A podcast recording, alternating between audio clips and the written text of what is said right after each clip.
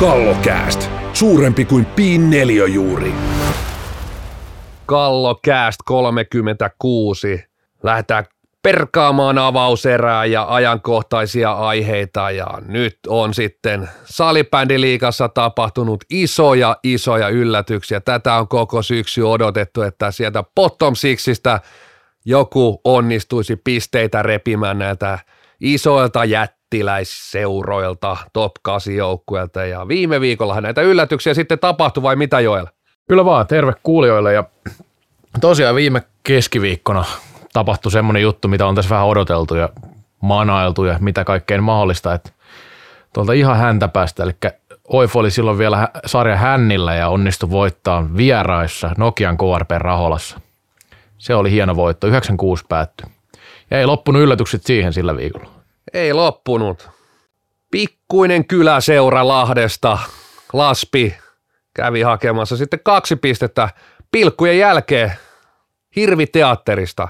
Isot pinnat myös sieltä. Ja samalle päivälle osui vielä toi Oif Ols ja Oif otti siitä Olsilta pisteet, mutta se ei enää tietenkään liittynyt tähän top 86 jakoon.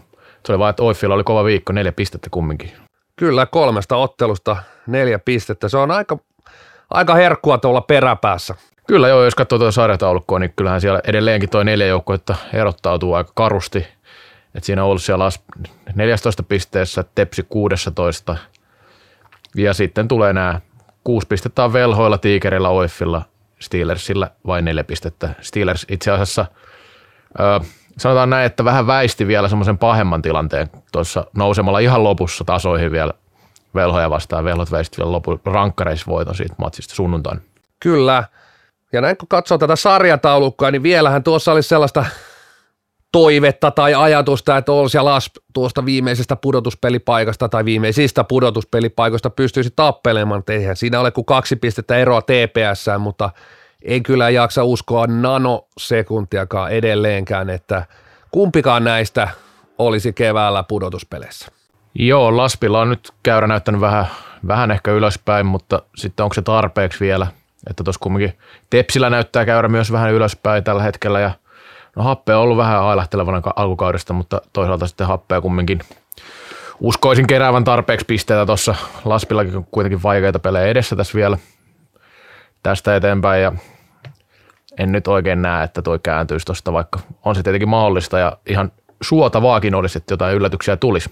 Joo, mutta kyllä Laspi tarvitsee edelleen pisteitä, niin kuin tarvitsee Olssikin. Jos, jos mieli tuonne top kahdeksaan, niin kyllä noita pisteitä pitää, pitää sieltä ylempänä olevilta seuroilta, jengeiltä saada, saada. Toki nyt Laspi sai, sai kaksi pistettä mukaan Jyväskylästä, mutta noita tarvitaan vielä enemmän ja samaan aikaan ei saisi kompastella sitten noille alempana oleville ryhmille.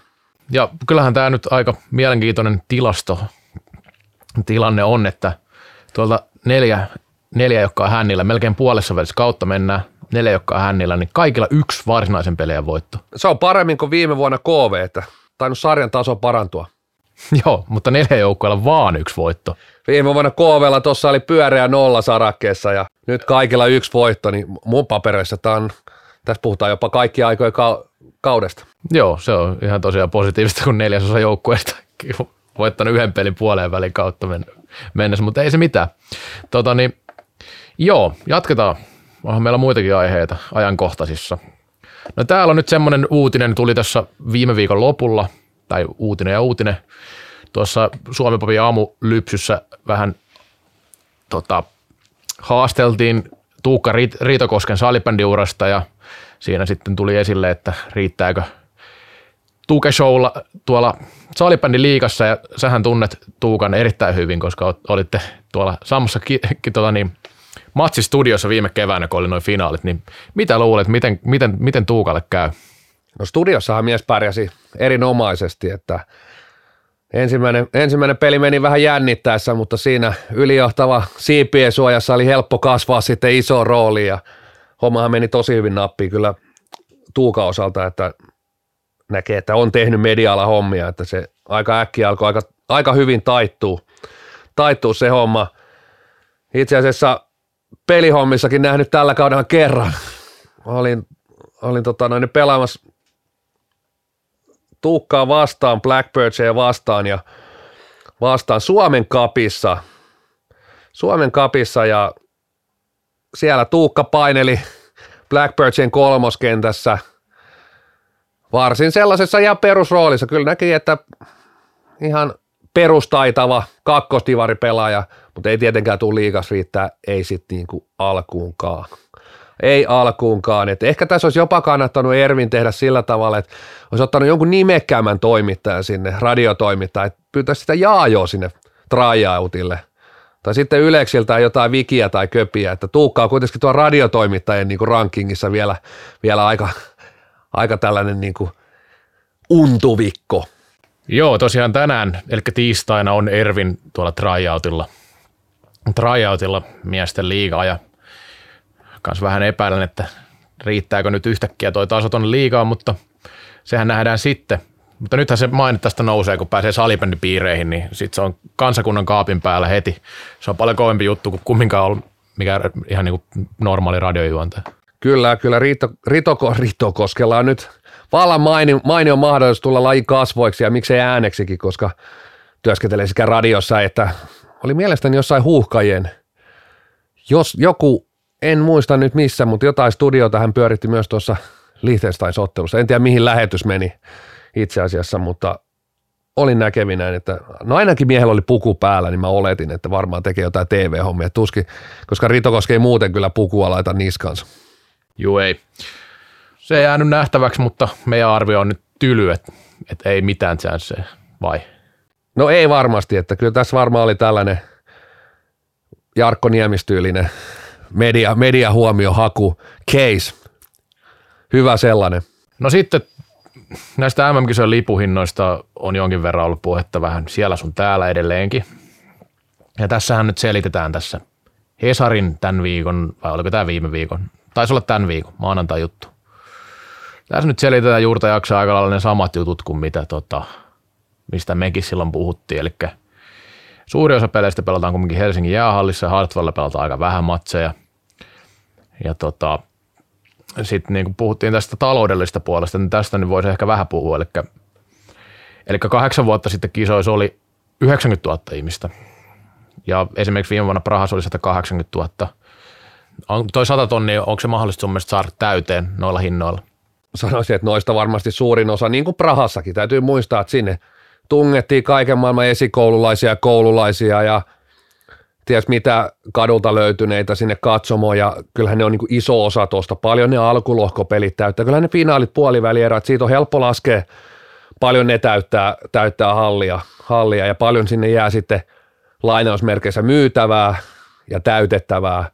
Ja täytyy muistaa, että kyllä se Prahassa oli ihan sama homma, eli sinne oli hyvin aktiivisesti saatu, saatu kouluja ja varmaan seuroja ja tällaisia mukaan, mitkä kävi täyttää näitä huppapuppamaiden pelejä, pelejä, niin niissä oli yllättävän hyvin katsojia ja se kuitenkin on aika iso osa tuosta kokonaismäärästä. Jos, jos niin kuin 2002, 2000, kaksi kisat veti 70 000, sitten 2010 oli 90 000 katsojaa, niin kyllä mä pidän tuota 100 000 tosi realistisena. Vielä näistä hinnoista, nyt kun tässä Hesarin jutuskin puhuttiin näistä hinnoista taas, ja heillähän oli tämä otsikko, että miten oli kaikkein aikojen kalleimmat liput, bla bla bla. Niin tässähän lukee, että hintahaitari on ollut 10 vuotta sitten 59 eurosta 149 euroa. Ja nyt se on 69,50 tuohon 289,50. Niin eihän toi ma- matalin hintojen nousu ole kyllä kovin kummonen ollut 10. No ei tämä niinku just tätä ihan turhaa vikinää, vikinää että ne, joilla perse kestää – perse kestää maksaa. Itse en kuulu siihen porukkaan. Me ei saada vielä tästä podcastista niin paljon rahaa, että me ollaan siellä niin 50 euro, 60 euro lipun porukassa, että sinne johonkin piippuhyllylle niin mm. kauas kuin vaan pystyy, että just, just ehkä kiikareilla pystytään katsoa se ottelu. Mutta ne, kenellä perse kestää, niille on ihan sama, maksaako se lippu 150 euroa vai 250 euroa vai 300 euroa. Ei sillä ole mitään merkitystä. Ja edelleen Finaali, finaalit näkee suhteellisen edullisesti halutessaan. Se 10 euroa ei ole mun mielestä iso korotus. Täytyy muistaa samaan aikaan, Jutunhan oli tehnyt jälleen kerran tietysti luottotoimittaja Tero Hakola, salipäin Kai Merilä. Kai Merilä, hän ei ollut itse sitten saanut tai jaksanut tai pystynyt näitä hallivuokria, siinä ei ollut millään tavalla Mm, kyllä. kaivettu esiin. Ne on kuitenkin ihan, ihan suht helposti olisi toimittajalle, toimittajalle lu, luulisin, että olisi pystynyt ne kaivamaan, mutta Hartwall Arena 2010 kisoissa 20 000 euroa päivä, nyt 100 000 euroa päivä.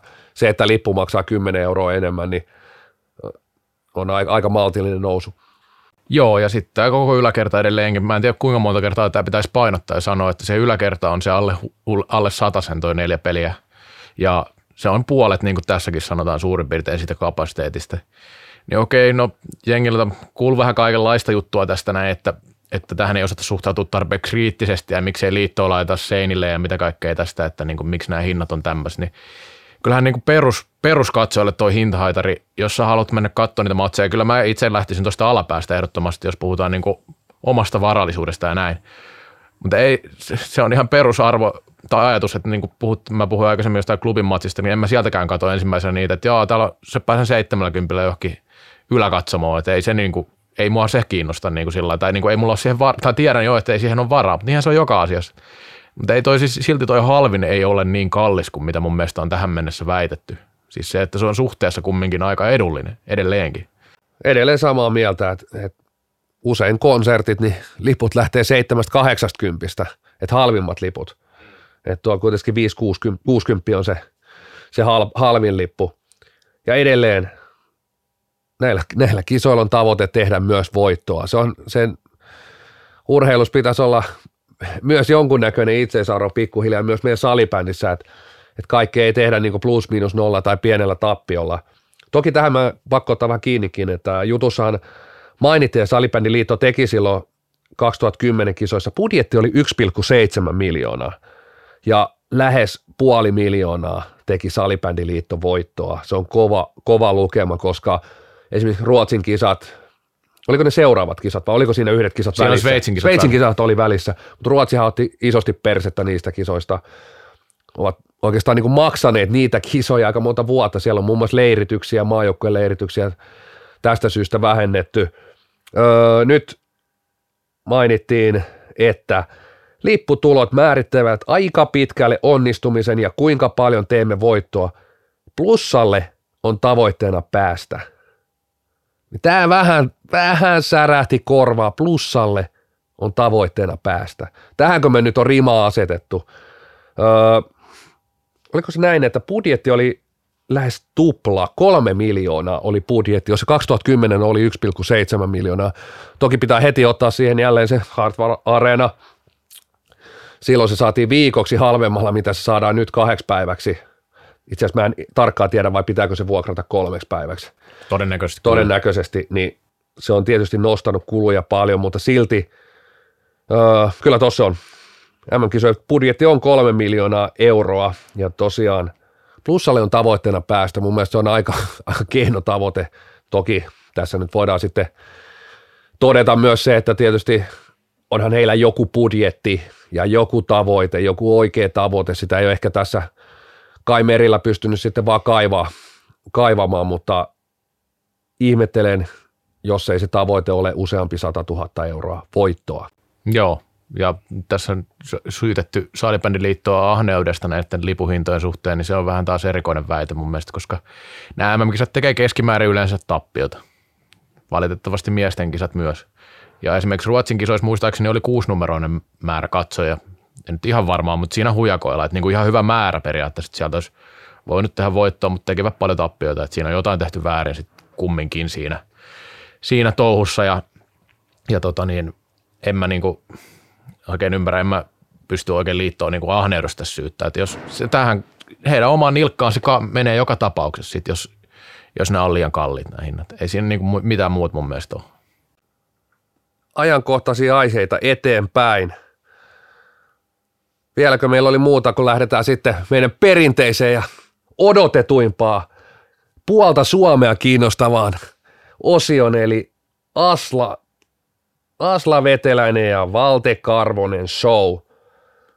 Itse oli itse asiassa paikan päällä Espoossa sunnuntaina, kun Asla oli Askissa, mutta en tiedä tuliko sitten, tuliko sitten Karvosella pieni jännä kakka siinä housu. Ei, ei ollut pelillä, vaikka sitten oli edellispäivänä ollut ollut Oifia vastaan Askissa? No, mitä itse katselin tai luin, niin hän loukkaantui siis Oifia vastaan, että sen takia ei ollut Askissa sunnuntaina. No se on harmi, harmi homma. Ei mennyt Oifilla ihan viikonloppuputkeen, vaikka sitten pystyivät siitä Siposta sen kaksi pistettä kairaamaan, kairaamaan mukaansa. Indiansia vastaan ei ollut oululaisilla murustakaan. En tiedä, mihin Lipsanenkin oli varmaan unohtanut hikinauhansakin kotiinsa. Oli jotenkin orvon näköinen ilma sitä hikinauhaa. Vähän niin kuin, vähän niin kuin ritari ilma, ilman haarniskaa. Mutta silloin lauantaina Asla 0 plus 0, kaksi laukasta. Valte itse asiassa teki maalin, maalin ottelussa ja sunnuntaina Asla jälleen 0 plus 0, kolme laukausta ja miinus kolme. Totta kai ylijohtava paikalla varmasti oli jännittävä tilanne. En tiedä, en tiedä niin, niin en ole vielä taustoja, taustoja selvittänyt. Mä loin tuohon sellaisen tarina, että, että omassa päässäni, että varmasti oli pojat niin ensimmäistä kertaa Etelä-Suomessa. Ei ole koskaan nähnyt, eka kertaa tullut asfal, siellä on asfalttitietäkin, kun bussilla kuljettu, Olsin bussi täällä kulkenut Sipoossa ja Espoossa ja nähty värivaloja. Ehkä tullut sieltä Sipoosta, kun ovat johonkin hotelliin menneet, niin tuosta Helsingin keskustan kautta ja vähän Linnanmäen pyörää siellä nähnyt eka kertaa livenä ja on väriä ja valoa ja, ja vähän outo ilmastokin, ruoka on ihmeellistä ja niin en, en, en lähtisi, vaikka, vaikka oli niin heikko esitus molemmilta, molemmilta tämä viikonloppu, niin jotenkin näen, että varmaan ensimmäistä kertaa Etelä-Suomessa molemmat pojat ja ihan erilainen ottelu varmasti nyt. Oliko tällä viikolla itse asiassa jo pelaavat sitten eräviikinkiä vastaan? Kyllä vieraissa. Uusi, uusi reissu pääkaupunkiseudulle. Uskon, että tulee ihan niin kuin uudet, uudet kaverit tänne siinä vaiheessa. Ei ole enää ensimmäinen reissu etelään. Joo, se kuulostaa kyllä aika hienolta teorialta tai tarinalta. Muuten piti kysyä, että kävitkö vaihtamassa mitään, mitään ajatuksia Aslan tai Valten kanssa? En itse asiassa käynyt, että siinä, siinä sen verran tuli – aikataulu, aikataulut, arkitekeminen vasta, että tuli aika, aika niukasti peliä, piti vielä pelin jälkeenkin aika nopeasti hilpasta, hilpasta siinä, että ei oikeastaan juttua ehtinyt heittää muuta kuin selostaja Reposen kanssa ja erätauolla muutaman, muutaman vanhan pelikaverin kanssa, mutta tällä kertaa ei, katsotaan, jos pääsisi tuonne Vantaalle, Vantaalle sitten heittää tarinaa. Siinä oli avauserä, sitten lähdetään kohti toista erää. Kallokääst. Värikäs kuin naisten MM-kisojen mainos. Toinen erä käyntiin pääkallossa tällä viikolla. Ollut kaksi erittäin mielenkiintoista kirjoitusta. Jaakko Tiira kaivannut sulkakynänsä ja haastatellut. Salibändiliikan toimitusjohtaja Kimmo Nurmista. Ilmeisesti yksi haastattelu, mutta kaksi juttua. Kaksi juttua, toinen enemmän tuosta kaupallisesta näkökulmasta salibändiliikan tuotteistamisesta ja toinen oli hiukan enemmän sitten näistä salibändiliikan TV-lähetyksistä tai striimauksista. Kyllä vain.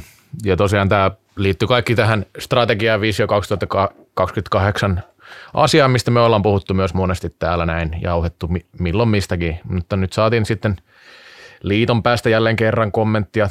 Ei olla virallisesti kysytty, mutta ainahan siellä on jotain kommentteja ollut näihin liittyen.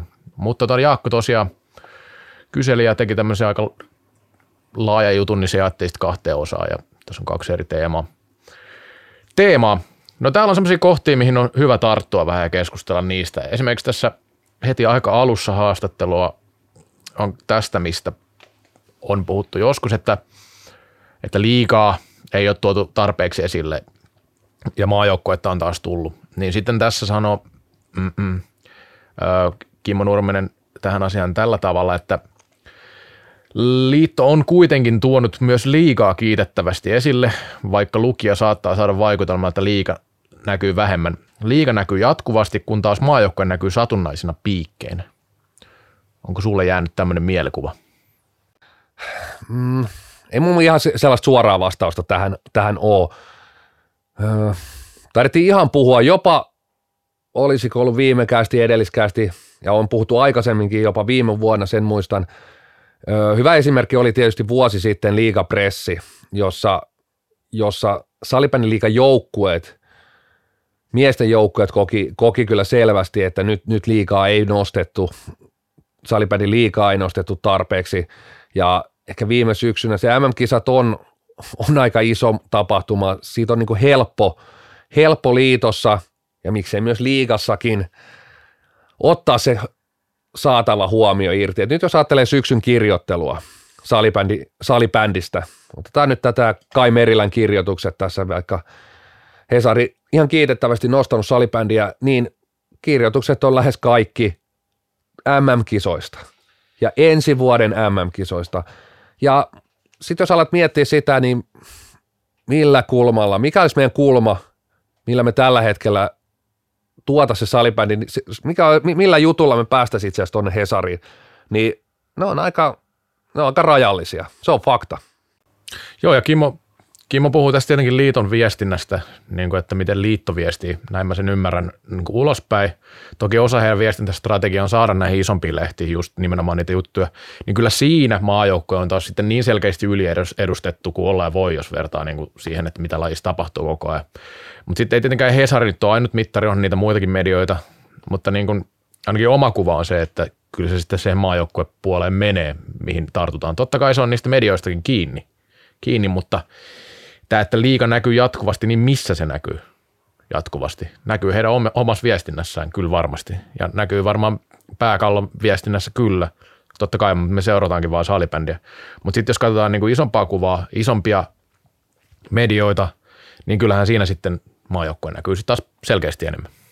Puhutaan sitten miesten tai naisten maajoukkueista joka tapauksessa, niin näkyy enemmän. Se, se on tietenkin tämmöinen juttu, missä, mistä pitäisi päästä siihen, että se liika myös näkyy siellä tuleva brändi ja tietysti myös rekrytointi tähän, tähän suuntaan, että pystytään. Että kyllähän niin jos katsoo salibändin liikan sivuja syksyn osalta, niin kyllähän siellä salibändi on ja salibändin liika on varmasti niin prosentuaalisesti, voi sanoa, että varmasti ihan riittävästi näkyvissä.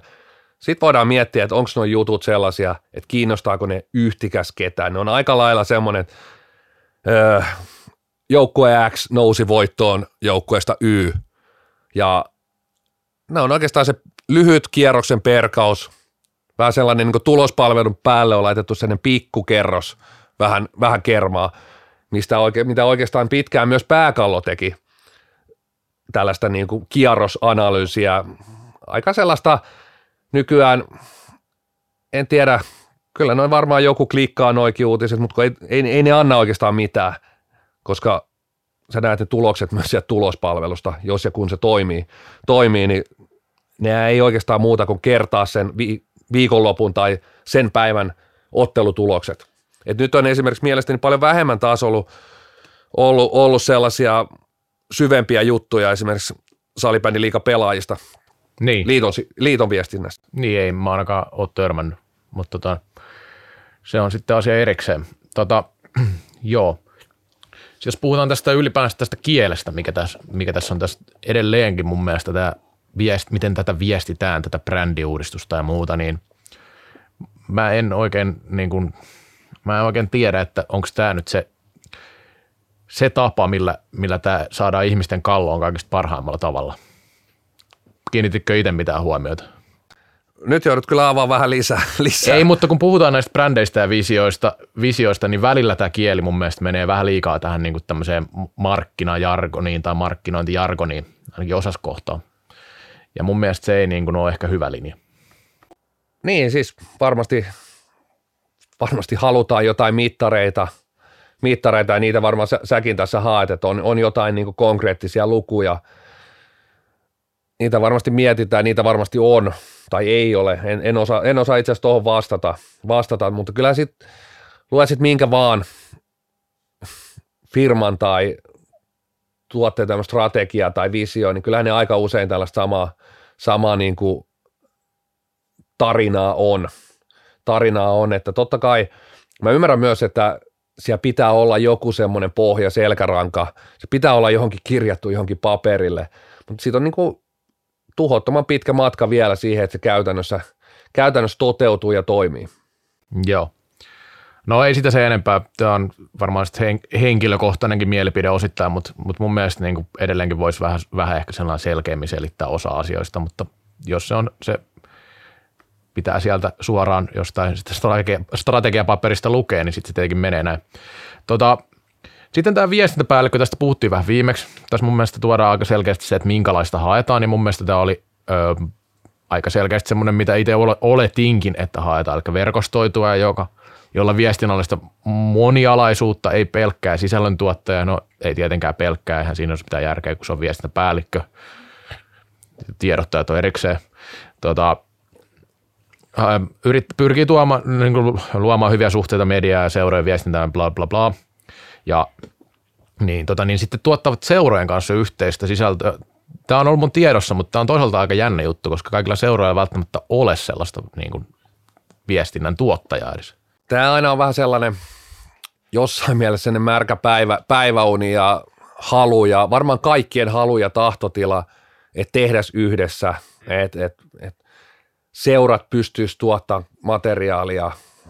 Tilanne on kuitenkin se, että ei siellä, siellä liigassakin tai liitossa, niin siellä on yksi, yksi henkilö, kuka sitä viestintää tekee, tekee niin se, se on aika vähän, Kyllä. vähän loppupeleissä ja sitten siellä seuroissa, seuroissa olisi tietyllä tapaa sellaista niin kuin annettavaa, annettavaa, tuoda sieltä sisältä jotain, että ei tarvitse ulkopuolelta kaivaa sitä juttua tai sitä kulmaa, kulmaa. Mutta kyllä se vaan niin kuin monessa jutussa vaan tyssää siihen resurssien puutteeseen, puutteeseen että on, tähän mä oon törmännyt monessa kohtaa sen aikaa, kun näitä hommia tai täällä, täällä taustoillakin häärinyt, niin siihen, että heitetään vähän palloa, että seurota voisi tulla, mutta kun ei sieltä aika harva pystyy tuottamaan mitään, mitään materiaalia. Hyvä, jos ne pystyy niin hoitamaan ne omat, omat kanavansa. Joo, ja silti vaikka tässä nyt sanottaisiin kuinka hienosti, että kuinka tota niin, että kun haetaan verkostoitua tyyppiä bla bla bla, niin kyllähän siinä niin kuin joka tapauksessa joutuu laittaa kädet aika syvälle saveen, jos meinaa saada se homman toimimaan. Että, no se on niin iso, iso vastuu tässä tapauksessa. Kun miettii sitä, että – liiton puolella on kuitenkin, on, on niitä tiedottajia, on niitä avustajia, on, on niin kuin eri rooleihin löytyy niitä tekijöitä, niin kyllä tuossa tosi iso vastuu on tällä yhdellä henkilöllä, jos se lähtee liikaa yksin pyörittää sitä viestintäpuolta, tai kun lähtee niin sanotusti. Tarvitaan, tarvitsee varmasti avustajia ja mitä kaikkea muuta, että ei se niin kuin, ei se helppo duuni tuolle, että totta kai se niin kuin, tämä verkostoituminen, tämä on hyvä ajatus ja niinhän se kuuluu, siis edelleenkin päällikön kuuluu totta kai tehdä niin, ei se, se se nyt niin kuin mun mielestä aika selvä juttu. Mutta se, että tota, niin, kyllä siihen niin kuin iso vastuu jää sille yhdelle henkilölle ja no tsemppiä homma, ei siinä muuta. No sitten mennään eteenpäin. Näitä halliasioita tässä käytiin taas läpi ja Jaakko siinä ehkä vähän, vähän antoi ymmärtääkin, että öö, mm, mutta että ne ei ihan kestä tarkastelua ehkä ne ajatukset näistä omista halleista ja niin viittasi eten, etenkin tähän liikahallitukseen kuuluvan Peter Westerpakan Kyllä. kommenttiin, että, että ei kannata tehdä 2000 ihmisen halleja, että käyvät äkkiä pieniksi, pieniksi, mikä ei kyllä mulla, mullakaan tule ihan ensimmäisenä mielenä, että tämä olisi nyt lajin suurimpia pelkoja, että ne hallit rupeaa pieniksi käymään. Niin, kyllähän Ruotsissakin ne isoimmat hallit taitaa olla sitä kahta, kahta puolta, mikä on varmasti se paras mahdollinen, koska ei sitäkään saada koko ajan täyteen. Se on silloin, silloin tällöin. Mutta niin kuin kyllä se kaksi tonnia on mun mielestä se tosi realistinen vaihtoehto, jos, jos ajatellaan tonni 500 tai tonnikaan ei mun mielestä ole monessa paikassa mikään hullu ajatus. Ajatus, mutta sitten se, että se oman hallin omistaminen tai siis se myyntipalvelun omistaminen ja kaikki tällainen, niin ne on mun mielestä hienoja visioita, mutta sit kuinka realistisia ne on, niin sä osaat varmaan halliasioiden asiantuntijana vähän sanoa siihen. Niin se on, no kyllä tuo halliasiahan se on erittäin ratkaiseva tässä. Mä oon otettu täällä ennenkin kiinni tähän, niin se on, se on oikeastaan koko tämän ehkä brändin, vision, strategian, niin se on niin kuin ihan tärkeimpiä palasia, että, että toi olosuhteet saadaan, saadaan sellaisiksi, että tästä voidaan puhua niin kuin uskottavana sarjana, sarjana, että jos kuvataan ulkomaille tai mihin vaan kotimaahankin lähetyksiä, niin ne näyttää, että hei, tuolla on niin kuin puitteet kunnossa ja se ei näytä niin kuin navetalta ja öö, se on juuri näin, niin kuin otit kiinni, niin on todella tärkeää, että seura pystyisi hyötymään myös niin kuin kahvioista ja muista palveluista, ja, mutta kyllä se varmaan vielä vuosia menee sillä tavalla, että kyllä se kunnan rooli on, on aika merkittävä näissä halliprojekteissa. Että sen verran ollut tässä urheiluhallibisneksessä mukana, niin se ei ihan mitään kauheata kultakaivosta ole, ole ja siitä on ihan selkeä esimerkki se, että yksityisiä halleja on aika vähän, ja mitä, mitä kauas mennään Helsingistä, niin ne vähenee vaan, koska siellä on aina niitä koulun saleja, mitkä kilpailee, kilpailee näiden halliyrittäjien kanssa, antaa lähes ilmaisia vuoroja, jolla halliyrittäjä on niin aika vaikea kilpailla niiden kunnan tilojen kanssa, koska suurin osa kuitenkin hallin öö, käytöstä on harjoitusvuoroja. Sä et tarvi yhtään katsomopaikkaa, et ainuttakaan. Niin se katsomo koetaan, se koetaan melkein joka paikassa rasitteeksi. Ne on turhia neliöitä, ne on kalliita neliöitä, etenkin pääkaupunkiseudun rakennat mihin vaan, kalliita neliöitä ja ne on suurimmaksi osaksi tyhjillä. Joo. Tietysti on nykyään katsomon ratkaisuja, pystyy saamaan kasaa jne. ja ne auttaa siinä, auttaa siinä, mutta edelleen kyllä se katsomo on monessa paikkaa, niin no pääkaupunkiseudulta kun mietit halleja, no ei pysty edes pelaamaan oikeastaan täällä. Pasilla tietysti Rusalla on pieni katsomo, mutta jos ajatellaan vaikka Arena Centeri, milloin on useampia kenttiä täällä, on muita yksityisiä, yksityisiä paikkoja, niin kyllä niissä niin katsomotilat on aika, aika sellaisia, että ehkä siihen kaukalon laidalle voit mennä seisoon, mutta ei siellä muuta katsomotilaa juuri ole. Joo, se on pois siitä kenttätilasta, mikä sitten oikeastaan tekee sen rahaa, jos sillä Kyllä. rahaa meinaa tehdä. Mitä oletettavasti meinaa tehdä, jos semmoisen on pistänyt pystyyn. Mutta tota, no sitten näistä ulkomaan markkinoista mun mielestä edelleenkin aika paljon tällaista ihmehöpinää näissä jutuissa, että puhutaan Aasiasta ja milloin mistäkin ja salibändi on Suomelle vientituote ja niin edelleen, niin mun mielestä tässä mennään nyt vähän jo metsään, koska tämä ei kotimaassa oikeasti vielä niin iso juttu, että voitaisiin puhua tällaista niin kuin vientituotteesta. Niin tietenkään tämä ei ole ihan suoraan ei, ei missään nimessä kilpaile toistensa kanssa ihan suoraan, ei. suoraan että voidaan viedä Suomessa, ei Suomessa ja ulkomailla samaan, ai, samaan aikaan, mutta allekirjoitan kyllä sen, sen että, että ehkä me annetaan väärää kuvaa, jos me aletaan oikeasti puhua NHL-tuotteesta tai La Liga-tuotteesta, että se on vähän sellainen, kun tuottaja Tiiaisella oli sellainen makea Toyota tuossa, oliko se Toyota? Punainen ruosteinen Toyota. Ja me laitetaan ei ollut, ruo- ai, ei ollut ruostetta, ruostetta, mutta oli sellainen niin aika, aika loppuajettu auto ja me laitetaan siihen se Mercedeksen johtotähti siihen kärkeen ja maalattaisiin se ja pistettäisiin makeet vanteet siihen, niin eihän se, eihän se niin kuin auto muutu sitä, ei helvetti yhtikäs mihinkään. Niin tässä on vähän sama asia tässä salibändi tuotteessa, salibändi liikatuotteessa, että että onko se, kuinka uskottava se on siitä, jos me ollaan, me tehdään kaikki ulkoiset asiat, on, näyttää, että me ollaan, me ollaan jotain muuta, mutta sitten kun se asiakas menee sinne hallille tai se avaa sieltä ruutupalvelusta sen striimin ja se näkee sen korilevyn taustan tai se näkee, että eihän tuolla ole yhtään katsojaa missään tai katsomo edes näy, siellä näkyy pelkkä sen avetan seinä, niin siis kyllä se, niin se on, sehän paljastuu, se kupla puhkee saman tien. Joo, mutta nythän ne ei ole tavoitteena esimerkiksi yleisömäärät tämän mukaan, se on se tavoitettavuus.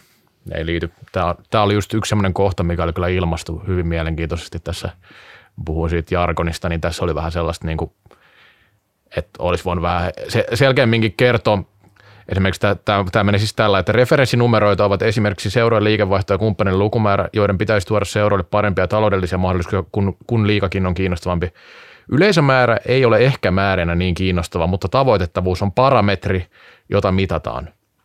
Myöskin olosuhdeasioita mitataan, paljonko pystytään järjestämään tapahtumia, jotka eivät liity pelkkiin peleihin. No tämä on sitä, mistä mekin puhutaan, mutta, mutta siis joka tapauksessa niin tämä tavoitettavuus ei tätä kovin selkeästi kerrota, että mikä se tavoitettavuus on, että millä kaikilla sitä mitataan. Onko se jollakin Instagram-tykkäillä vai millä se, niitähän ei kohta näykään enää kellään, niin millä sitä sitten lasketaan?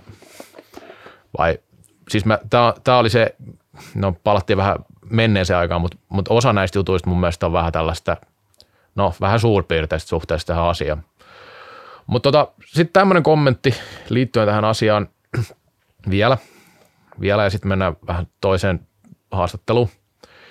Tämmöinen lausunto, eli tämä koski tätä huippuurheilupuolella. Eli menneenä vuosina on tehty hyvää työtä ja liikaa on kehitetty urheilu edellä. Viisi vuotta sitten saattoi olla uskottavuusongelmia sen suhteen, oli, oliko salibändi huippuurheilua. Urheilullisesti ja pelillisesti laji on kehittynyt valtavasti, salibändi on huippuurheilu ja peli uskottavalla tasolla. Tarjonta on tähän asti kohdistettu harrastajille ja lajiniiloille. Nyt on edetty seuraavaan vaiheeseen. Pyritään saamaan mukaan henkilöitä, joilla ei ole suoria kytköksiä lajiin, vaan he haluavat tulla mukaan aidosti viihdyttävyyden takia. Onko sun mielestä nämä harrastajat ja lajiniilot nyt tavoitettu tähän mennessä? Tai lajiniilohan itse asiassa tarkoittaa jo sitä, että on kiinnostunut, mutta onko harrastajat tavoitettu sun mielestä? Niin, tässähän lukee itse asiassa tarjontaan kohdistettu. Tässä no, ei okay. itse asiassa mainita, että heitä on tavoitettu. Niin, sitä meinaankin, että miten voidaan hypätä seuraavaan vaiheeseen, jos ei ole sitä edellistä vaihetta saatu loppuun asti. No, sitten on varmaan luovutettu se vaihe, niin. hypätty yli siitä, siitä, että kyllä totuus on, että mehän saadaan tosi heikosti niin kuin laj, lajiniilot ja Kyllä. tämä harrastajaporukka sinne katsomoihin, että se on, se on tosi yleinen, yleinen niin kuin vastaus, että vanhat liigapelaajat ei käy katsomassa pelejä, alasarja pelaajat ei käy katsomassa, junnut ei käy katsomassa pelaajia. E, superfinaali oli hyvä esimerkki, 10 000 pitäisi saada sinne mökkiin, niin ei, ei tätä lajiporukkaa kiinnostanut alkuunkaan. Emme saatu 10 000 laji-ihmistä sinne ja jossain huudetaan, että harrastajia on niin pelkki lisenssipelaajia, jo seitsemän kertaa pitäisi se halli täyttää lisenssipelaajilla.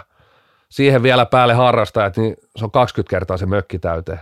Mutta tulkitsenko mä nyt tätä siis oikein, eli kun harrastajalle ja lajiniilolle ei ole saatu myytyä tätä lajia, siis että eivät ole kiinnostuneita siitä lajin huipputuotteesta, niin sen tason ohi on voitu hypätä nyt ihan kokonaan ja seuraava vaihe on se, että ulkopuolelta tulee katsojat ja vielä seuraava vaihe on se, että ulkomailta tulee ne salipäniliikan seuraajat. Eli tässä on menty niin kuin hypätty kolmos-nelosvaiheeseen suoraan. Tai en mä tiedä siis, niin, miten se nyt tulkitaankaan, mutta mut mä ymmärrän tämän sillä että siis lajiniilot ja harrastajat, ne on niiden suhteen luovutettu, niin kuin sanoitkin, mutta mua hämmentää just sen takia tämä, koska nä, näiden suhteen on epäonnistuttu selkeästi, jos kerran niistä on luovuttu. Tota, tietysti voi tota koko, koko kappaletta tuossa ehkä pureksia, pureksia. Voi olla, että en, en osaa vastata tuohon siis, että onko tämmöinen joku päätös tehty. Mä veikkaan, että ei kuitenkaan ihan, ihan noin selkeästi, että, ei että olisi tehty joku päätös, että, mutta kyllä siis tietysti se, että Salipäni liikan brändiä on lähdetty uudistaa, sitä lähdetään miettimään, niin vaikka sitä lajiporukkaa ei ole tavoitettu, niin varmasti nyt on ajatus, että yritetään tavoittaa myös muita ihmisiä – et, et, kyllä tuossa niinku semmoinen totuus on, minkä mä myös allekirjoitankin, allekirjoitankin että et, et, ei ehkä hypätä yli, yli, mutta nyt on niinku aika myös katsoa vähän, vähän pidemmälle, vähän pidemmälle, ettei pelkästään olla tässä lajin parissa, koska myös näen sen, että jos se tuote paranee, jos sitä saadaan sitä salibändin liikatuotetta näillä, näillä toiminnoilla parannettua, niin kyllä se, että jos se vähän se ulkopuolinen ostaa sen paremmin, niin kyllä se lajiniilo tulee siihen jos ei se tähän mennessä ole tullut, niin kyllä se on sitä kiinnostaa ehkä hieman enemmän myöskin. Että ei nämäkään ole niinku ihan ristiriitaisia. Niin en mä siitä meinaa, että ne olisi ristiriitaisia, mutta tässä tulee taas tämä, että miten tämä viestitään tämä asia tavallaan, että harrastajat ja lajiliinot, on, onko kohdistettu, no en mä nyt kyllä ihan sitäkään allekirjoita, että kuinka hyvin sitä on kohdistettu millekin ryhmälle tuota markkinointia, tai siis sitä, että miten niin kuin laji, mä en oikein näe, että se olisi ollut mitään semmoista selkeää punaista lankaa, että mihin suuntaan niin, ja ketä tätä on tehnyt? Puhutaanko taas niin kuin liitosta, seuroista, niin, vai kyllä. mistä oikeastaan puhutaan, että ketä sitä markkinointia on tehnyt ja missä ja millä mm. tavalla, niin on niin kuin monta kulmaa siinä, siinäkin, mihin, mihin tietysti voi ottaa kiinni, mutta näistä jää helposti vähän sellaisia, että onko ne niin liian ohkaisia, ohkaisia heittoja. Nämä on niin kuin sellainen vaara, että heitetään vähän ohuesti, ohuesti ilmaan, niin siinä saattaa mennä, tulla väärin käsitetyksi. Ja otetaan vaikka toi, menneinä vuosina on hyvää tehty, työtä tehty, bla bla bla. Viisi vuotta sitten saattoi olla uskottavuusongelma. Itse, itse jäi vähän kiinni tuohon Kidille jo nyt pahoittelut. En tiedä kuinka monta peliä näkee nykyään salibändi liikaa. Veikkaat aika rajallisen määrän. Aika rajallisen määrän tuossa hommassa. Mielestäni hänellä on tietysti lajitaustaakin, mutta ei ehkä kuitenkaan sitä huippuurheilun taustaa itse pelistä. Vaikka on itse, itsekin nyt brändityöryhmässä, niin siellä välillä tuntuu, että puhe siirtyy sinne kaukalon sisälle. Nyt tällä hetkellä tämä brändityöryhmä, kaikki nämä ajatukset tuo toimi, toimitusjohtajatasolla, niiden pitäisi olla sieltä kaukalon ulkopuolelta. Ei tehdä sitä samaa virhettä kuin IFF, eli yritetään muuttaa koko aika lajia ja peliä. Nehän niin kuin kussun niin kuin muroihinsa nyt niin kuin, että ne murot ei mahdu enää sinne lautaselle siellä kansainvälisessä liitossa. Ei tehdä sitä virhettä pysytään kuitenkin, niin kuin, että ei lähdettäisi tuota niin kuin ur- urheilupuolta niin kuin kauheasti kommentoimaan. Mä en niin kuin tiedä, mitä viisi vuotta sitten tapahtui, että nousiko Salpa silloin liikaa vai lopettiko, lopettiko joku vähän ylipainoinen pelaaja salibändiliigassa vai mikä tämä viiden vuoden, niin kuin, mikä, mistä tämä viisi vuotta tulee? En mä ainakaan, totta kai urheilun taso on noussut koko aika. Se on, se on ihan fakta. On parempia pelaajia, etenkin sieltä maajoukkueesta otetaan pelaajia, niin ne on, ne on niin tosi ammattimaisesti suhtautuvia. Se hilaa koko aika, sinne tulee parempia pelaajia, se urheilus paranee, seuroissa on, niin, on, on ammattilaisia, muitakin kuin se päävalmentaja. Siellä on fysiikkapuolen ammattilaisia ja totta hemmetissä on mennyt eteenpäin, mutta tämä niin viisi vuotta, niin tämä on vähän ohkainen heitto vaan tässä. Et ei, mun mielestä, että oliko viisi vuotta sitten joku, oliko silloin ylihannu, se taisi olla vähän aikaisemmin, kun ylihannuksella sanoi, että sähly ei ole mitään huippuurheilua. Niin, no et, et, niin kuin ei, ei, mun mielestä huippuurheilua uskottavalla tasolla ollut jo pitkään. Joo, eihän siitä ole pari kuukautta tullut Kyösti Lampinen puhui voipaketeista tuolla tuota Hesarin sivuilla. Et, sekin haiskahti vähän siltä, että onko uskottavuusongelma ainakin jossain piireissä, mutta niin. tämä ei ole mun mielestä ehkä niin kuin kovin olennainen pointti. Tuo viisi vuotta nyt, se nyt on ihan höpöheitto, eihän toi nyt perustu mihinkään. Tuo viisi vuotta, niin se voisi heittää ihan mitä vaan käytännössä. Niin ehkä heittäisi jotain 15 vuotta, niin, niin sitten voitaisiin ollakin jossain semmoisessa murrosluvussa, kyllä. minkä jälkeen on tapahtunut selkeätä, selkeätä kehitystä. Mutta mun viisi vuotta on niin kuin, kyllä 2010-luku, niin kyllä vielä tällä vuosikymmenellä itse pelannutkin, niin mä oon nähnyt sen, että kyllä siellä niin kuin aika lailla lain huipulla on menty huippuurheilutasolla – koko ajan se vaan valuu sinne alemmas ja alemmas. Tarjonta on kohdistettu harrastajille ja lainiiloille, niin voidaan hypätä sitten siihen seuraavaan aiheeseen, mikä liittyy tähän, tämä oli tämä toinen puoli tähän haasteelle, eli lähetykset. Ja näähän on kyllä kohdistettu nimenomaan lainiiloille ja harrastajille, koska suurin osa niistä on ihan amatöörimäisiä ja ne on tarkoitettu nimenomaan lainiiloille. Miten, miten se voi olla, että tähän herätään nyt vasta, että tota, niin näitä voisi tehdä myös laatu edellä näitä lähetyksiä? Niin. Oikeastaan mä näen jossain määrin, että salibändi kulki siinä vaiheessa, kun kaikki lajit kulki tähän striimaussuuntaan, näytetään kaikki pelit, kaikki tuotantoyhtiöt meni myös tähän, että on, että halutaan oikeastaan markkinoida sillä, että me näytämme kaikki pelit niin paskalla laadulla, ettei siitä tule kauheasti valitusta. Joo. Ja jos tulee vähän valitusta, niin voi voi. Ja mun mielestä salibändi kulki siinä eturintamassa. Kyllä. Mutta kaikki muut tuli perässä. Tai vähintään samaan aikaan. Koripallo, veikkausliika. Veikkausliikakin tekee ihan samaa. Mm, Sieltä kyllä. tulee jokainen peli.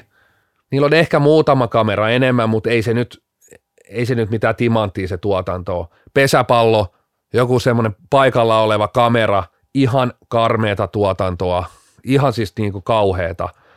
Ja nyt oikeastaan niin kuin kaikki näyttää tätä samaa sontaa. Ihan joka tuutti. Niin nyt olisi oikeastaan se, että mä, mä niin kuin ihan sillä allekirjoitan, oltaisiin tehty semmoinen, että me on menty tässä samassa vanavedessä, missä kaikki muutkin, mutta nyt olisi se paikka tehdä jotain eri. Tämä ei enää niin, tällä me ei erotuta mitenkään. Et, et, nyt olisi paikka kääntää tämä kolikko, ja voi olla, että taas tulisi se, että hän noin tekee tolla tavalla, niin joku muukin laji lähtisi tuohon mukaan. Niin, paitsi että mun mielestä salipendi on tippunut kokonaan TV-kanavilta tässä parin vuoden aikana. Että se on ero siinä. Että tulee nyt vaan tota bulkkia oikeastaan. Mutta oikeastaan niin on tippunut... Ka- niin, on, niin on moni niin, muukin, mutta... Moni mutta... muukin laji. Tähän viittasi just sillä, että tällä hetkellä, tällä hetkellä tota, tuotantoa tuolla tehdään kaikkialla. Kaikki kanavat niin kuin aattelee tuolla, että nyt tehdään, että Markan kamera, jos jollain vähän niin kuin parempi kännykkä – niin voi melkein, että hei lähetä, lähe, lähetäpä se ottelu sieltä ja pistetään tuonne meidän kanavalle se.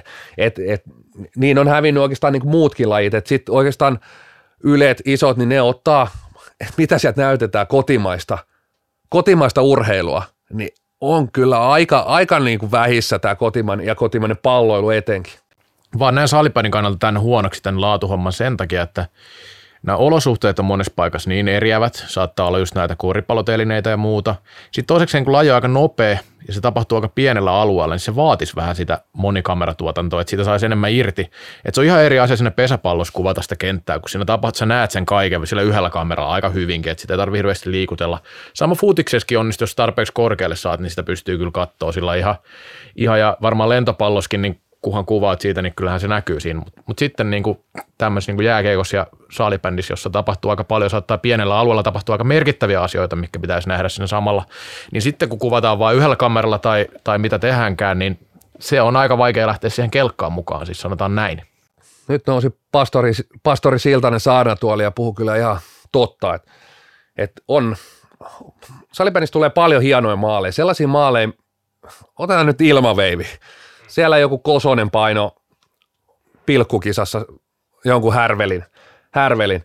Yksi kamera, jos se olisi ollut kahdesta kolmesta kamerakulmasta, se olisi todennäköisesti ollut urheiluruudussa, tulosruudussa, mutta nyt kun se on kuvattu suhteellisen kaukaa, suhteellisen huonolla laadulla, niin ei kukaan, ei mikään kanava voi näyttää sitä. Siitä ei nimittäin muut, kun laji ihminenkin joutuu jo katsoa pari kertaa, että mistä se mailla menee, mistä se pallo menee, minkä tempun se teki, Laista ymmärtämätön ei taju, ei hölkäsen pöläystä siitä, siitä, mitä siinä tapahtuu. Se pitäisi näyttää kahdesta, kolmesta, mieluiten kolmesta kulmasta hyvällä laadulla hidastettuna. Ja tämä on, tämä on iso haaste. Tämä on, et, et, tämän takia niin sitä salibändiä nyt ei kauhean usein sinne, sinne urheiluruutuukaan eksy. Senkin takia ehkä mä nyt sen nostan just tässä vaiheessa, vaikka puhutaan niin, että nyt sen voi sen muutoksen tehdä – niin liittohan viime vuonna teki just ison sopimuksen Sanoman kanssa.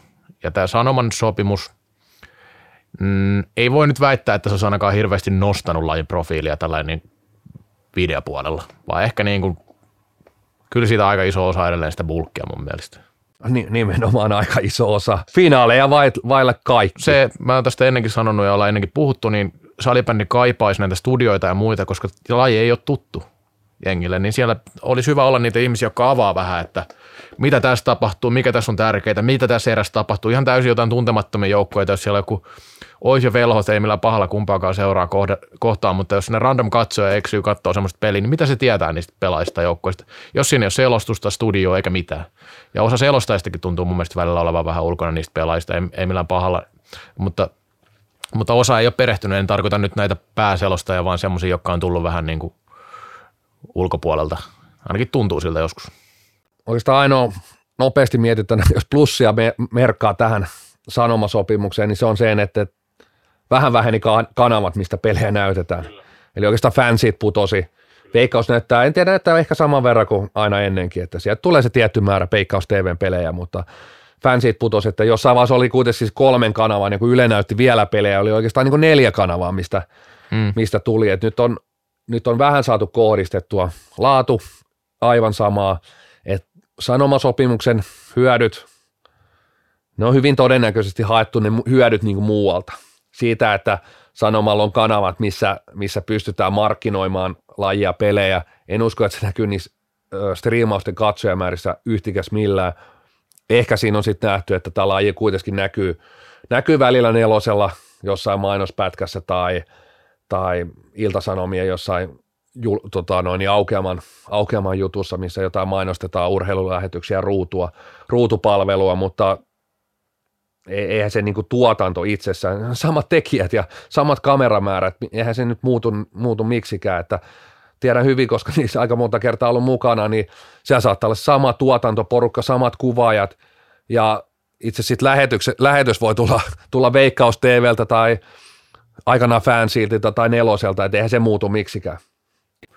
Sitten vielä tästä TV-tuotteesta semmoinen juttu, että kun nyt kun on sitä rummutettu tätä Tsekin ulkomaan sopimusta aina välillä vilahtaa aina Aasian markkinat ja milloin mikäkin asia, niin näistä, se salibändin KV-tuote on tosiaan nyt se niin kuin liikan KV-tuote nimenomaan, ei lajin tai voisi sitäkin olla. Mutta sitä, että lähetetään niin tsekkiin johonkin isolle TV-kanavalle videokuvaa Raholasta ja Ideaparkista peleistä, mikä on kuvattu suurin piirtein jollain taskukameralla siitä niin pelaajan naaman kohdalta ja Siis siellä on tosi, siis se mä en syytä kuvaaja, vaan siis siinä on tosi vaikea kuvata molemmissa paikoissa. Ne ei ole sellaisia paikkoja, missä tavallaan voidaan kuvata. Niin, niin ajattelen, että tällaista lähdetään niin isolle TV-kanavalle, niin kuinkahan moni innostuu sitten lajista tätä kautta tai liikasta, koska ainakin niin kuin se, eikö näissä nyt pitäisi, näissä, eikö sinne nyt pitäisi lähettää nimenomaan jotain priimaa ja premiumia aina? Pitäisi. Siis valinta on ollut silti Tsekin TV.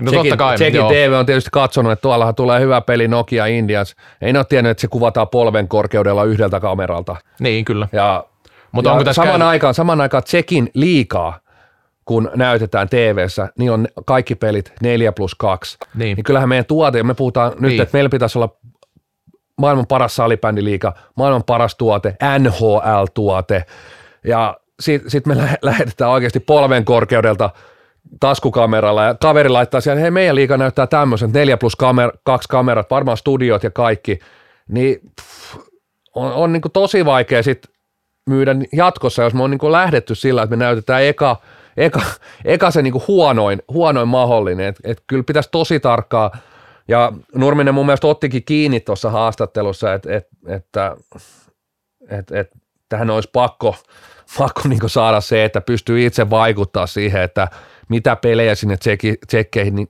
tai mitä he näyttävät siellä, mutta näin on käsittänyt, tsekit kuitenkin itse tämän pelin valinnut, ja, mutta ehkä siinä nyt joku veto-oikeus olisi pitänyt olla, että älkää nyt tätä kun peli näyttäkö, näyttäkö. Itse pelissähän Nurminenkin taisi todeta, ja katsoin itsekin se ottelu, niin tosi viihdyttävä peli, yksi niin kuin kauden viihdyttävimpiä pelejä, mutta, mutta TV-tuotteena niin ehkä, ehkä 4 plus. Eikä se ollut, ollutkaan tässä ehkä se, että kyllähän niin kuin liitos on tiedostettu tämä ongelma, eikä, eikä siitä ollut kyse, vaan just enemmänkin se, että kun puhutaan näistä KV-tuotteista ja vientituotteista ja vaikka mistä, ja sitten ollaan niin kuin näin ristiriitaisessa tilanteessa, niin pitäisikö kumminkin vielä puhua siitä, että miten saataisiin täällä kotimaassa ne asiat hoidettua hyvin, että ne pelit pelattaisiin jossain muissa kuin tämmöisissä puuhamaissa ja missä muissa paikoissa niitä nyt pelataankaan. Että jos ei siellä pystytä kuvaamaan peliä, niin, niin, niin kuin sillä tavalla ollaan niin kuin aika kaukana siitä KV-tuotteesta vielä, mutta ehkä se on se 2028 siihen nyt kohta vuosi vaihtuu, niin sehän on sama vuosikymmentä, rupeaa asiat olemaan pikkuhiljaa lähellä sitä kumminkin. Se on juuri näin ja siis isona pointtina näen tässä, että näissä kommenteissa toisaalta kun alat lyömään faktaa pöytään, niin se on, se on lukuja, mitä säkin kaipasit, niin se on, se on tietynlainen itselle sit aina semmoinen rima. Niitä on osaa varmaan vaikeakin tietyllä tapaa lyödä Kyllä. Pöytään. Uh, Mutta sitten sit jos lähdetään heittämään liian ohkaisia kommentteja, niin sitten on tämäkin vaara, että et miten ihmiset mieltää, uh, pitäisi viestiä eri tavalla eri, eri tahoille. Et täytyy olla tosi varoinen siinä vaiheessa, kun puhuu valioliika ja NHL-tuotteesta ulospäin, koska mä sanon, että tuolla ihmiset muistaa sen takuu varmasti siinä vaiheessa, kun keväällä salibändin liikan brändi julkistetaan ja ne katsoo siinä, että onko tämä NHL-tuote. Me ollaan asetettu rim, rima mun mielestä ehkä liian korkealle, mutta sehän nähdään keväällä. Tämä erä oli pitkä, se ei haittaa, oli hyvä asia. Mennään kolmanteen erään. Kallokääst. Ikuisesti nuori. Niin kuin salibändikin. Kolmas erä käyntiin ja otetaan filerauspöydälle yksi lempilapsistamme, Salibändin Suomen Cup. Tänään tuli iloisia uutisia Suomen Cup rintamalta. Finaali pelataan helmikuussa, oliko kahdeksas päivä? Kyllä. Kahdeksas helmikuuta ensi vuoden puolella finaali pelataan Tallinnassa. Finaalit pelataan Tallinnassa. Niin, kyllä, kyllä, kyllä, kyllä. Tämä on herättänyt ristiriitaisia kommentteja, tai itse asiassa aika lailla negatiivisia kommentteja vähän joka paikassa. Itse ajatuksesta pidän ihan sillä että ajatellaan jotenkin vähän boksi ulkopuolelta sitä Suomen kappia, mutta kun tämä kausi nyt on muutenkin ollut vähän semmoinen ja tämmöinen tuossa, niin, niin sitten se ehkä menee siihen nekan puolelle enemmän ihan niin kuin mun mielestä ansaitustikin tämä ajatus. Mitä, minkälaisia herät, ajatuksia sulla heräsi tästä Tallinna? Itse asiassa mulla kääntyy tämä positiiviseksi. Uskomatonta, mutta totta. Kallokääst on Suomen positiivisin salibändi podcast tästä eteenpäin. Mun mielestä on positiivinen juttu. Tässä on, tässä on mun mielestä niin low risk, high reward tyyppinen niin ajatus. Että Suomen Cup, sehän, en mä nyt, mä oon kerran, kerran vetänyt piuhat irti tästä, kirjoittanut pääkalloa jutun, jossa mä oon se saattohoitopotilaan piuhat ollut valmis vetää irti. Nyt jos kokeillaan jotain Tallinnan finaalia, niin en mä, mä en näe millään tavalla, miten toi voi mennä huonommin. Ei, ei, siis, ei toi voi millään tavalla mennä huonommin kuin että se pelattaisi jossain muualla. Siis ei, pohja, pohjassa ollaan, me ollaan siinä betonissa maattu Suomen kapin osalta jo pitkään, itketty siinä ja poski siinä betonissa, niin ei sitä syvemmälle pääse. Siinä me ollaan vähintään. Joo, mun mielestä tämä jakso voisi olla vielä niin kuin toisella teemalla, niin Suomen kapin viimeiset hautajaiset, että eiköhän tämä rupea ole tässä. Päästään tähän asiaan keskustelemaan vähän tarkemmin. Tuohon, liittyy tähän, no osin tähän liittyy tuo aamulehden kirjoitus, missä kirjoitettiin, että mitä järkeä Suomen kapissa on ylipäänsä. Klassik kävi pelaamassa tuolla tota, oli Kontiolahdella Lebaa vastaan, siellä ei pelaajia ollut ihan parhaita mukana. Tietenkään kokoonpanokin pitää olla pienempi, kun se on 2 plus 15. Ja sitten sieltä ei ollut valmentajakaan paikalla, mikä oli kyllä ihan mielenkiintoinen. Taisi puuttua huoltajat ja fyssarit ja kaikki. No niin, kato, kun ei mahu enää kokoonpanoon. Mutta tota, niin, tämähän liittyy siis näihin sääntöihin, mikä on nyt Suomen kapissa 3 kertaa 15 minuuttia ja sitten 2 plus 15. Eikä nämä ollut, eikö nämä ollut niin ne viimeiset kuoli-iskut tälle Suomen kapille, nämä sääntömuutokset? Jos niitä halutaan kokeilla, ehkä tämä on oikea paikka. On varmaan jotain sääntö, sääntöuudistuksia, mitkä pystyttäisiin näkemään, näkee niin kilpaotteluissa vähän pienemmälläkin otannalla. Mutta tästä on puhuttu aikaisemminkin. Jos haluttaisiin pienemmän rosterin, pienemmän peliajan, niin se pitäisi siirtää johonkin divariin. Divaria pelata siellä koko kausi, se alkaisi johonkin muodostua se. Mutta kukaan ei muuta yhtikäs mitään sen takia, että tässä on lyhyempi peliaika. Lyhyempi peliaika tai muutama pelaaja vähemmän. Kaikki kerääkö joku jotain dataa tällä hetkellä, että hei kolme kertaa 15, että nyt, nyt siellä on niinku katsoja, että nyt niillä on niinku housut märkänä, että tämä oli kova juttu tämä kolme kertaa 15, vai mi- siis kukaan ei ole kommentoinut mitenkään muuta kuin kaikki haukkunut tätä, että onpas tyhmä lähteä Kontiolahdelle. Nyt ne lähtee seuraavaksi Tallinnaa pelaa kolme kertaa 15 minuuttia. Ehkä tässä on tavoitettavuus, se mittari, mitä haetaan. Se voi olla. Tavoittaa kato ulkomaalta Tallinnasta ihmisiä. Sitten Twitteriin tulee tavoittaa ihmisiä kommentoi vihaisesti jotain juttuja sama keskustelufoorumille ja kyllähän se niin kuin tavoittaa koko ajan ihmisiä tämä Suomen kanssa, vaan negatiivisessa mielessä tällä hetkellä. Nyt sitä kun sitä kokeillaan, niin kyllä ainakin se palaute, jos sitä nyt joku lukee tai joku seuraa sitä, niin se on ollut ainakin yltiö negatiivista, kaikki mikä tähän kappiin liittyy. Kaikki näihin uudistuksiin. Mä en kuullut keneltäkään, että olisi ollut hyvä idea tämä kolme kertaa 15 minuuttia. Niin, miettii, että tosiaan se lähdet toisella puolella Suomeen, pelaa kolme kertaa 15 minuuttia. Kuinka ratkaiseva se 15 minuuttia siihen päälle on? En, niin kuin, ei minkäännäköistä käsitystä. Öö, klassikille, tämmöisille liikajoukkueille aivan sama, mikä se rosterimäärä. Ei silloin mitään merkitystä. Ei Mutta ajattele, sä oot, sä oot, missä sä pelasit? Kutosessa, vitosessa? Ei, mä pelaan nelosessa. Nelosessa. Pää, melkein pääsarja. Melkein, melkein pääsarjassa. Te etenette kapissa ja ei viera... osallistutte kappiin, mutta ei se mitään. Osallistuisitte kappiin ja sieltä tulisi sitten arvonta, siellä Jussi Ojala ja ketä siellä arvontapalleroita pyörittelee Alakivenmäellä ja sieltä, sieltä pyörähtää sitten vastustajaksi vaikka West End Indians ja sun elämän yksi isoimpia otteluita olisi varmasti niin kuin kohdata liikajoukkue. Liikajoukkue Suomen kapissa ja siis monelle, monelle varmasti niin kuin ainutlaatuinen tilaisuus pelata liikajoukkueet vastaan. Tietää, että sieltä tulee niin pesukonetta 3 kertaa 15 minuuttia, ei tule 3 kertaa 20 minuuttia, että ehkä se on positiivinen. Mutta sitten kun onkin pienempi rosteri, niin siltaneet ei mahdu. Että sori, että nyt, täällä nyt pelataan näin vähillä äijillä, niin sä et mahdu tähän peliin. Niin se joudut jättää niin, niin kuin aika monta pelaajaa sitten, että ei vaan niin kuin mahdu pelaa. Niillä olisi mahdollisuus pelata elämänsä ehkä ainoan kerran liikajoukkuetta vastaan. No onneksi meillä on muutenkin vain 15 pelaajaa. Mutta tota, niin, niin, niin, niin, mennään tuohon itse asiaan, niin joo, kyllä just näin. Ja sitten tämä Kapin suolahan on ollut monta vuotta. Ainoastaan nämä pelit, missä on tullut jotain yllätyksiä tai sitten joku, joku alasarjajoukkue on vähän päässyt pidemmälle kuin mitä on odotettu ja sitten on tullut joku liikaukkojen vastaan. Se on ollut sille paikkakunnalle tosi tärkeä juttu. Ja nyt se on tämmöinen 75 prosenttia peli, peli mitä, mitä se on aikaisemmin ollut. Ja kokoonpano ei tosiaan saa laittaa ihan, ihan minttiä. Okei, tätä piti kokeilla varmaan jossain, tai en mä tiedä pitikö sitä Suomessa kokeilla. Eihän Suomi ollut tämän kannalla muutenkaan näiden sääntömuutosta. Et, et ehkä se oli niin kuin ainut ajatus itsellä, että kun tämä Suomen kappu muutenkin on tämmöinen niin kuin tietynlainen roskakori ollut tässä, että ei se ole ketään oikein kiinnostunut, niin sitten sitä voi niin kuin kohdella vähän miten vaan, mutta nyt tämä osoittaa sen, että eihän tässä niin kuin mitään järkeä enää, enää oikeasti, että, että se vähinkin, vähäkin into vietiin ehkä siitä, että joo, hieno juttu, että esimerkiksi Vaasassa taisi pelata SP Vaasa Tepsiä vastaan, sitten oli kuvia siellä, kun Junnujen kanssa oli otettu ja sama tuolla Kontiolahdellakin Leba Classic-pelissä, niin siellä oli kumminkin päässyt paikallisesti näkemään näitä huippuja ja näin, mutta on se nyt aika pliisu juttu se 3 kertaa 15, kun miettii, että se perusjuttu tässä pelissä on kumminkin 3 kertaa 20 minuuttia. Tietynlainen romantisointi on, on tällä hetkellä ainoa, mikä sitä Kyllä. kappia jollain tavalla pitää hengissä. Tämä romantisointi, että se su- hallitseva Suomen mestari tulee sinne pikkupitäjää paika, paikan päälle ja mutta niin kuin muuten, muuten, jo silloin kirjoituksessa 2017 on aika haudata. Kiitos 1988-2017 on aika haudata Salipännin Suomen Cup. Niin toi oli oikeastaan ainoa, mi- mihin mä vähän edes niin kuin laitoin semmoista pientä, pientä allekirjoitusta. Öö, silloin heitin myöskin, että tällöin ei ollut vielä pakko, pakko silloin 28 pääsarjajoukkueesta, miesten pääsarjajoukkueesta, naisissa taisi olla se lukema niin vielä joku naurettavampi, ö, kuusi, Joo. anteeksi kahdeksan, kuusi salibändiliikajoukkuet, kaksi, diva, 14 divarijoukkueesta kaksi osallistu Suomen kappiin. Ö, sil- no silloin kirjoitin, että joko pitää sitten laittaa rahaa sen verran jakoon, tai sitten pakottaa. Ja sitähän liika pakotti. Mä en pidä pakkoa hyvänä.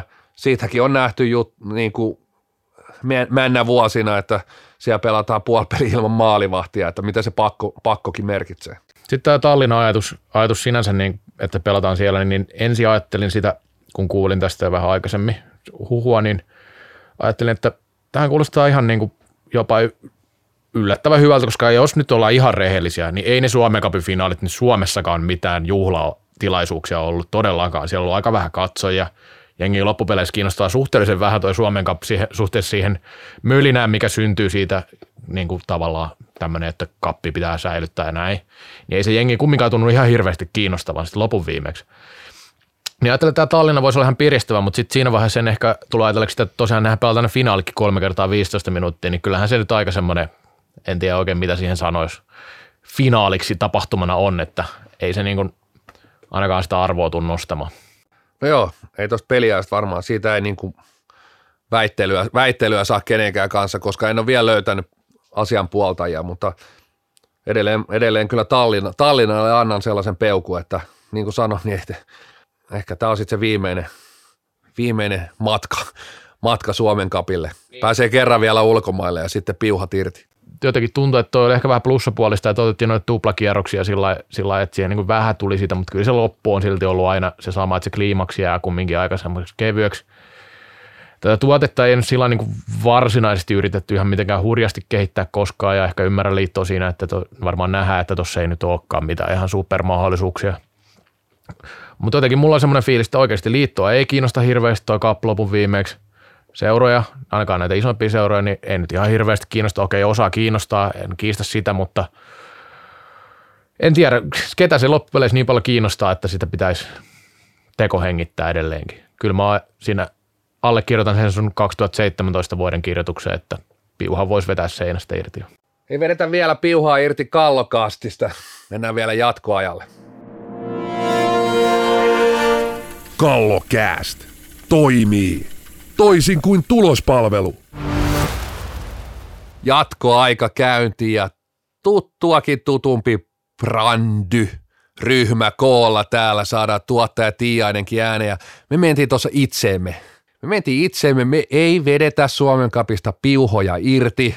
Me elvytetään se. Siellä on pelastuskurssin käynyt Siltanen ja Tiiainen ja ylijohtava Lötjönen ja nyt meillä on ideoita. Meillä on ideoita, miten Suomen kapi saadaan uuteen nosteeseen.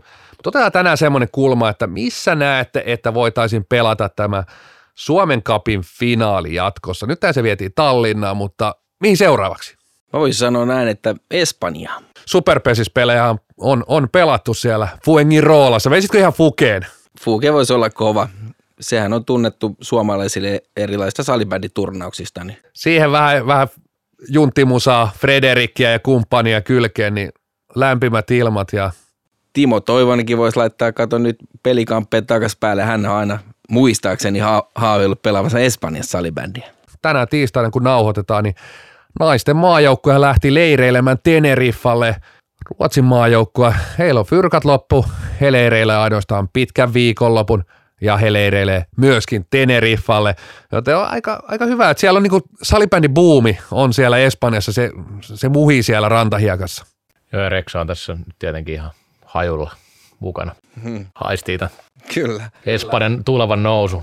Ai, missä finaali pelataan? Ol- Oliko se nyt vaan se kysymys? Se oli vaan se kysymys nyt tällä kertaa. Mutta jos sulla on muita mehukkaita ideoita, miten kappia nyt elvytetään, niin ne on myös tervetulleita, jos ei sulla sitä finaalipaikkaa tässä nyt on niin On, on, mulla sekin, kielen päällä. on mulla sekin. Mä ajattelin, että tässä on nyt kaksi kärpästä otetaan yhdellä iskulla. Että kun kesäaika on niin hiljasta sählyssä, niin Suomen kappi pitäisi pelata kesällä kesäfestareiden yhteydessä. Ja brasilialaissäännöllä kolme kertaa 12 minuuttia, että saadaan vielä se kolme minsaa pois per erä. Mun mielestä se kuuluu tähän ihan ehdottomasti. Ja kokoonpanotkin, niin kyllä mun mielestä 10 riittää. Kolme kertaa 12, ei sinne nyt enempää pelaajia oteta. Nyt tää on niin kuin ei tarvi lähteä Temptation Islandiin eikä mitään muuta kesällä, että pääsee pelaamaan ihan. Mie en olisi uskonut, mä oon yleensä se, kuka liikkuu hihattomassa, mutta nyt äijät otti tämmöiset, haluaa nähdä niitä öljyttyjä, öljyttyjä miesvartoja, toki naisten finaalit pelataan myös siellä, mutta haluaa nähdä öljyttyjä salibändipelaajia Askissa. Niin mä tiedä, mistä se öljy tuli tähän, mutta Täytyy aurinkorasvaa. Toimi kuin rasvattu, mutta nimenomaan mitä lyhyempi peliaika, sitä nopeammin päästään juhlimaan voittoa. Kyllä. Ja missä se finaali sitten pelataan, niin tässä Ideaparkki jo arvosteltiin, mutta koska siellä järjestetään kumminkin kauden huipentuma, eli kauden parhaat palkitaan joskus syyskuussa siellä Ideaparkin sisällä ja siellä on katusäilyfinaaleita, niin miksei Suomen Cupin finaalikin siinä samalla sitten. Mites tuommoinen Kalajoen hiekat tai yyteri? Se voisi olla jo, kyllä joku ihan, ihan tämmöinen niin kuin boksi ulkopuolelta mun mielestä pitäisi löytää. Toi oli vaan ajatus, toi, siellä Ideaparkissa on muutenkin näitä prameita tapahtumia järjestetty, niin se voisi olla yksi semmoinen. Veditte oikein melkein hiljaiseksi, kun te veitte tuonne niinku ul- ulos ja aurinkoon ja mulla on vähän tämmöinen päinvastainen ajatus tässä, että Suomen kappi pelattu vuodesta 1988 ja mä tekisin tästä, veisin, veisin sinne alkulähteelle. Silloin Suomen kapissa on ollut vielä semmoinen niin joku, että tämä on hieno juttu ja että et, kapmestaruus ja mä veisin ihan sinne alkulähteelle, että kolme kertaa 15 sopii peliaikana tähän erinomaisesti. Se on juuri koulu, koulun liikuntatunnin pituinen aika ja se sopii tähän koululiikuntalajiimme ja t- nämä finaalit, nämä vietäisi ihan sinne, vietäisi en, ensinnäkin totta kai parketille, vietäisi jumppasaliin, missä on puolapuut, kaikki ne vähät katsojat, kappihan ei edelleenkään kiinnosta ketään, se ei ole kiinnostunut tähän päivään kaasti, niin ne katsojat, kaikki katsojat mahtuvat hyvin sinne jumppasalin puolapuiden sinne yläosaan istumaan.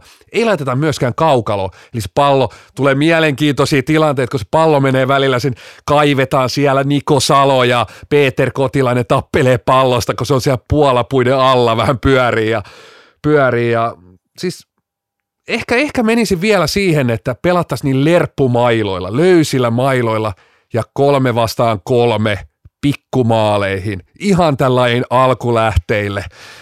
Ja lä- lähtäisiin ihan sieltä, sieltä uudestaan rakentaa tätä. Mentäisiin vuoteen, aikamatka vuoteen 88. Kyllä mä, nyt, nyt mä tiedän, miksi sut on valittu sinne oikeaan brändityöryhmään mukaan. Tuommoinen ideapankki, niin eihän tästä niinku, tämähän on loistava idea. Tai siis parempi kuin mitä se nykyään. Ja sitten jos olisi vaikka vankilasäännöt vielä niin sanotusti, Niin, no että kyllä pikkasen Silloin sai kuitenkin- vielä vähän nostaa mailaa ja, niin, Vähän nostamaan. ja vähän korkeallakin pelata. Ja, Kyllä tässä nyt taas niin kuin mun mielestä mennään koko ajan lähemmäksi sitä huipputuotetta. kyllä, Että niin kuin ennen jossain vaiheessa puhuttiin, että, että se oli jumppa sellaista jumbotroneilla, niin nyt mennään niin kuin toiseen suuntaan. Palataan lajin juurille. Ja selkeä visio mun mielestä. Aina pitää olla idea ideasta tuotantoa, niin toi olisi erittäin käytännöllinen toteuttaa kyllä. Ja nyt od- odotellaan vielä sitä jaksoa brändityöryhmällä, kun ei mainita parkettia kertaa. Ja se oli viime, viime kerrallakin oli parketti meidän mä, märissä päiväunissa. Tai puolapuita. Kyllä. Mutta sitten, sitten on tuttu osio viikon posia neka ja lähdetään viikon nekasta. Löytyykö sieltä, sieltä puolelta tiskiä? Joo, neka, neka on se, että me joudutaan tästä Suomen kapista puhua vielä vuonna 2019. Ja 2017, kun olisi vedetty vaan se letku irti, niin kuin Löytyinen kirjoitti, niin ei tarvitsisi tätä häpäisynäytelmää käydä joka vuosi läpi. Mulla on negana tämä aamulypsyn toiminta. Lähinnä se, että sieltä kävellen liigan tryouteille, niin, niin, tota, niin se on nega, mutta jatkan tästä sitten posissa. Odotetaan vesikielellä sitä posia. Mun viikon neka on tämä, että Suomeen perustettiin ensimmäinen, ensimmäinen salibändin museo. Ja nekahan se on sen takia, että nyt jos meillä on museo, niin me ei enää olla nuori laji. Me ei enää pystytä menemään sen taakse, että me ollaan nuori laji. Me ollaan vuosikausia aina pystytty selittämään huonoja katsojamääriä sitä, että, että meidän tuote ei ole kunnossa ja sitä ja tätä sillä, että me ollaan nuori laji. Nyt meillä on museo, me ei enää olla nuori laji. Jari Kinnunen painanut sinne Ideaparkkiin. Eikö se Ideaparkkiin tullut? Eikö kaikki tapahdu Kaikki tapahtuu. Tästä lähin, kaikki mitä tapahtuu, se on Ideaparkissa. Sinne tulee ensimmäinen salibändimuseo. Jari Kinnunen sai vihdoin se oman mausoleuminsa sinne. On kuulemma Madame Tussauds jo laittanut viestiä, että pystyisitkö tekemään minusta itsestäni vahanuken. Vahanuken ja Jari Kinnusen vahanukke tulee olemaan kyllä iso nä- nähtävyys, nähtävyys siellä Ideaparkissa. Odotan itsekin sitä, että Il Ducesta se vahanukke sinne tulee ja sitten olen kyllä paikalla sitä katsomassa. Joo, Tämä oli mielenkiintoinen visio. Vetää oikein hiljaiseksi. Sä oot tämänkin ajatellut näin pitkälle, mutta, mutta totta joo. Täytyy sanoa, että Toni on liekeissä. Niin on kyllä. Toivottavasti ei tule ihan samanlaista kuin sinne Mikkeliin se vahakabinetti. Jos, jos pelaa ei muutenkaan tunnista, niin No niin, ja mausoleumista sitten siirrymme näihin viikon positiivisiin uutisiin vihdoin. joo. Haluatko sä? Ah, nyt, nyt odotetaan niin, koska siinä Rex, annettiin jo ei- tiiseriä. ei malta enää tiiseriä.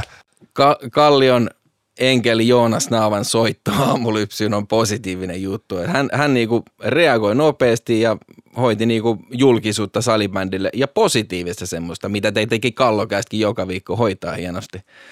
Mutta Joonas Naavan reagointi oli kyllä loistavaa urheilutoimen johtamista. Että On, on ja se, että kuuntelee radiota, niin se on jo, se on jo melkoinen saavutus niin, mutta nykyaikana. kela miten hyviä asiat delegoitu, jos sulla on aikaa kuunnella radioa vaan. Kyllä, kyllä.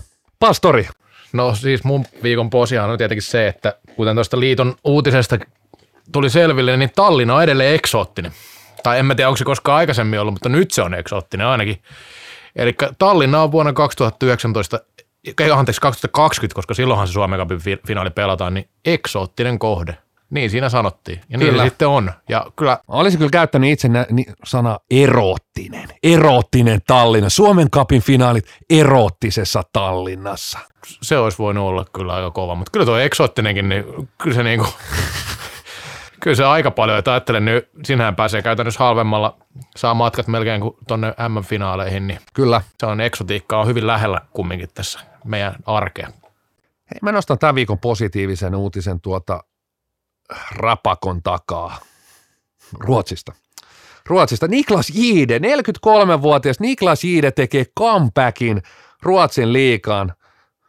Yksi ottelu, tämä on vähän tämmöinen Martti Saarikangas tyyppinen tai mitä näitä muuta Tuukka Ritokoski, Jarkko Nieminen, Michael Jordan baseballin puolella, niin nyt Niklas Iide siirtyy tähän samaan ryhmään.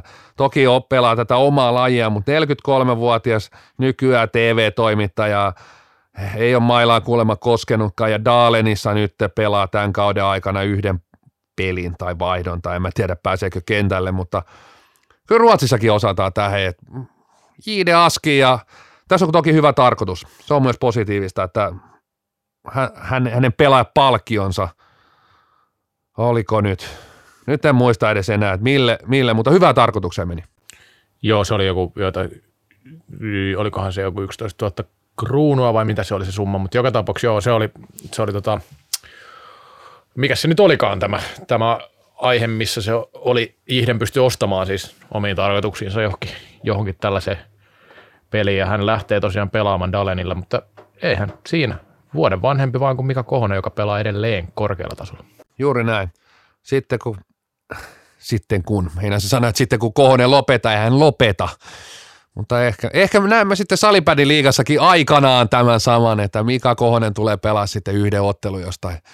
Mutta se, siihen menee vielä vuosikymmeniä. Mutta eihän Litmanikaan lopettanut vielä. Ei ole. Se ei voisi olla kuule päästä kisoihin vielä.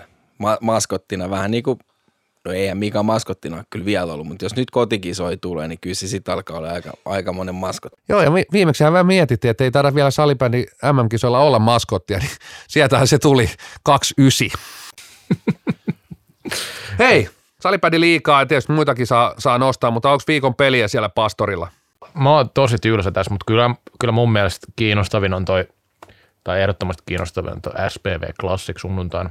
Tai mun mielestä niin siinä on kyllä elementtejä niin sanotusti, mutta se on tietenkin vähän harmi, että klassikkaa nyt ei oikeasti kukaan ole pystynyt oikein haastamaan tällä kaudella sillä kunnolla. Vähän on pystynyt peliä sisällä, mutta ei sillä kokonaisvaltaisesti, niin ehkä SPV sitten, ehkä SPV. Ja Joka on tap- samalla viikolla myös Oilers Classic. että Kyllä, sekin on hieno. Jonkunnäköinen mittari sekin ehkä.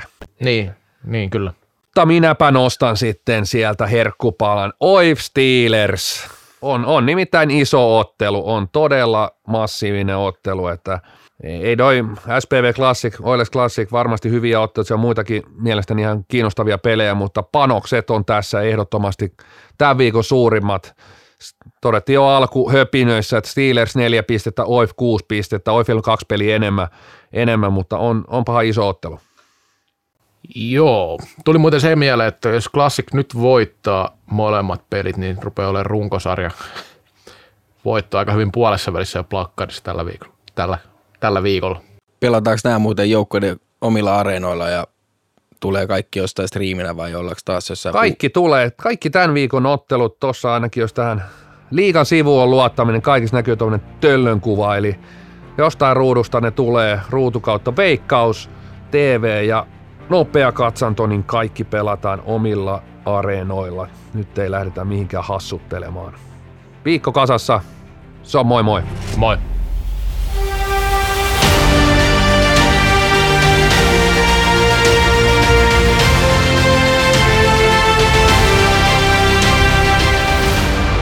Kallokääst. Karvosen verran parempi.